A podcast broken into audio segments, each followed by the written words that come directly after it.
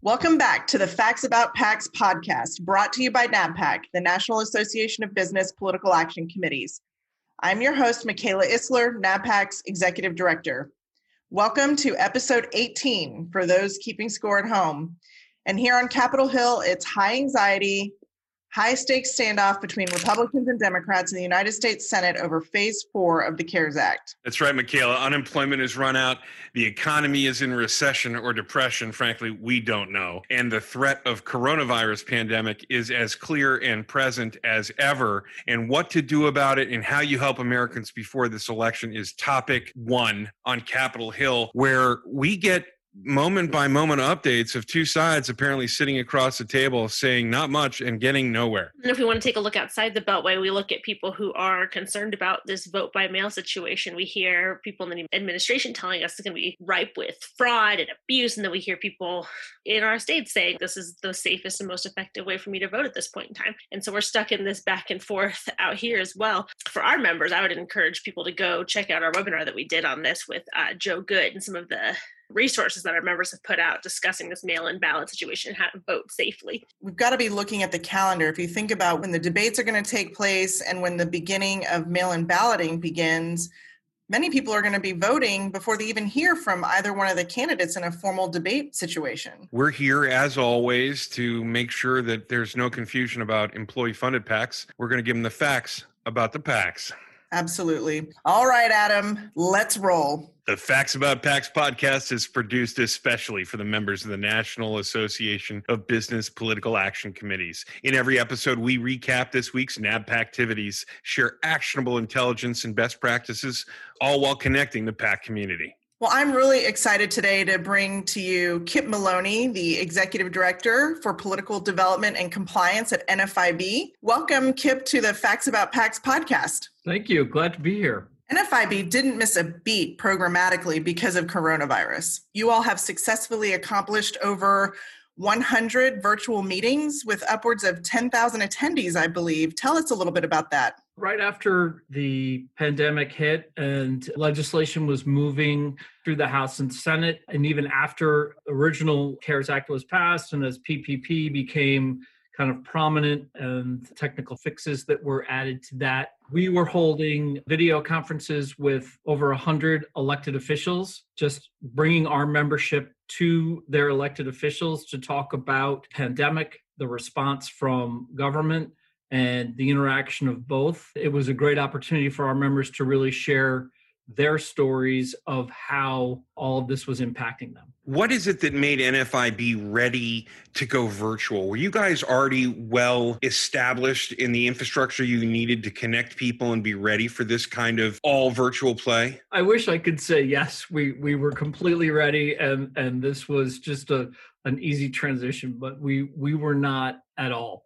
Um, we are users of the Teams platform, uh, the Microsoft Teams platform and we as staff became quickly experts at, at the teams platform because we just had to figure it out and and make it work. And you know our members needed information and we had to make it happen. To see the success that you all have had with engaging your members you really immediately went into providing value to your membership. Can you talk a little bit about that? One of the most important things of membership at nfib is the legislative value that we provide to our members. We try to connect our members in the legislative process and we try to connect them with their members of Congress as much as we possibly can. Obviously this circumstance was was very much focused on our membership, small business owners and did what we do best and that's get detailed information out to our membership, educate them the best that we can and connect them with their legislators to have their personal stories told. Yeah, that is the very definition of an effective association in Washington, D.C. You've been at this with your group for nearly a quarter century, everybody knows who you are. And that makes confidence when you know the person to call. Did you feel that that helped a lot with NFIB educating members about the CARES Act and what they needed to do, what they could do, what the timelines, the deadlines? Having somebody who understood the nuances was a huge advantage for folks at the beginning here, wasn't it? Absolutely. Our lobby team here in Washington is uh, just absolutely top notch.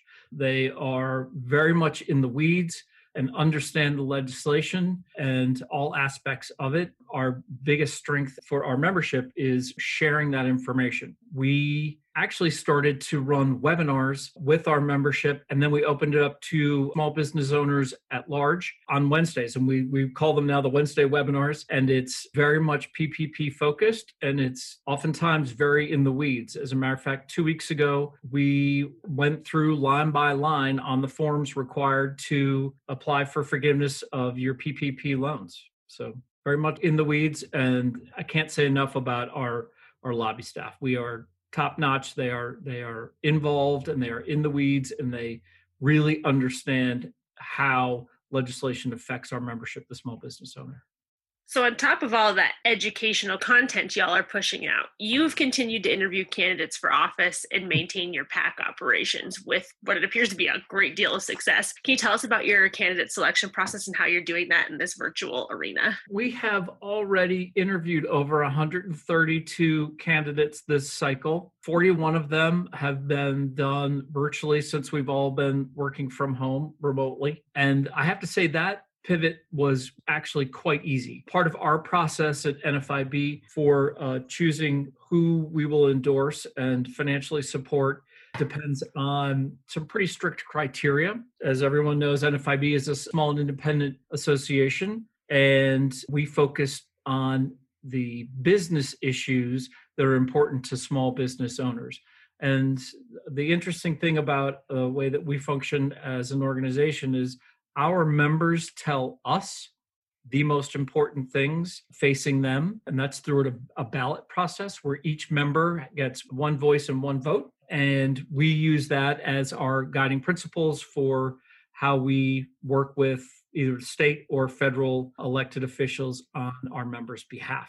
So those issues that are determined by our members become kind of a scorecard that we rate votes that determine where a candidate, an incumbent, or an open seat challenger might stand on the issues that are important to our membership.